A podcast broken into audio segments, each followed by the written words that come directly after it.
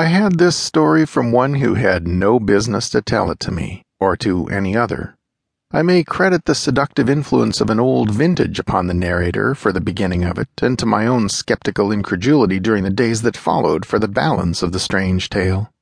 When my convivial host discovered that he had told me so much, and that I was prone to doubtfulness, his foolish pride assumed the task the old vintage had commenced, and so he unearthed written evidence in the form of a musty manuscript and dry official records of the British Colonial Office to support many of the salient features of his remarkable narrative.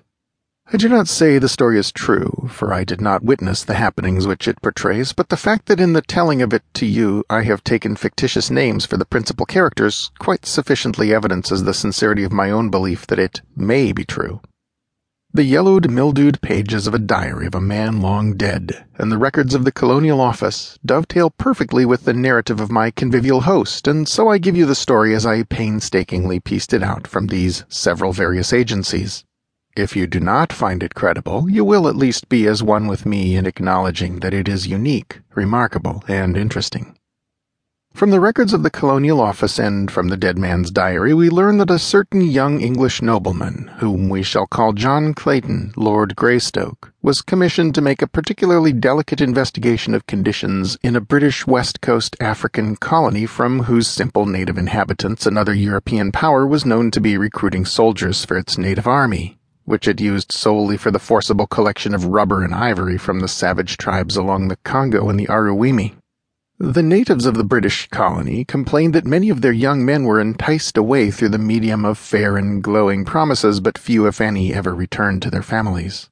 The Englishmen in Africa went even further, saying these poor blacks were held in virtual slavery since after the terms of their enlistment expired, their ignorance was imposed upon by their white officers, and they were told that they had yet several years to serve.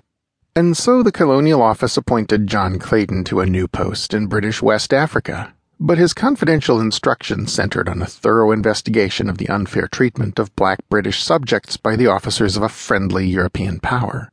Why he was sent is, however, of little moment to this story, for he never made an investigation, nor, in fact, did he ever reach his destination. Clayton was the type of Englishman that one likes best to associate with the noblest monuments of historic achievement upon a thousand victorious battlefields, a strong, virile man, mentally, morally, and physically. In stature, he was above average height. His eyes were gray, his features regular and strong, his carriage that of perfect, robust health influenced by his years of army training. Political ambition had caused him to seek transference from the army to the colonial office, and so we find him, still young, entrusted with a delicate and important commission in the service of the Queen. When he received this appointment, he was both elated and appalled. The preferment seemed to him in the nature of a well merited reward for painstaking and intelligent service, and as a stepping stone to posts of greater importance and responsibility. But on the other hand, he had been married to the Honourable Alice Rutherford for scarce three months, and it was the thought of taking this fair young girl into the dangers and isolation of tropical Africa that appalled him. For her sake, he would have refused the appointment, but she would not have it so. Instead, she insisted that he accept and indeed take her with him. There were mothers and brothers and sisters and aunts and cousins to express various opinions on the subject, but as to what they severally advised, history is silent. We know only that on a bright May morning in 1888, John Lord Greystoke and Lady Alice sailed from Dover on their way to Africa. A month later, they arrived at Freetown, where they chartered a small sailing vessel, the Fuwalda, which was to bear them to their final destination. And here, John Lord Greystoke and Lady Alice his wife vanished from the eyes and from the knowledge of men.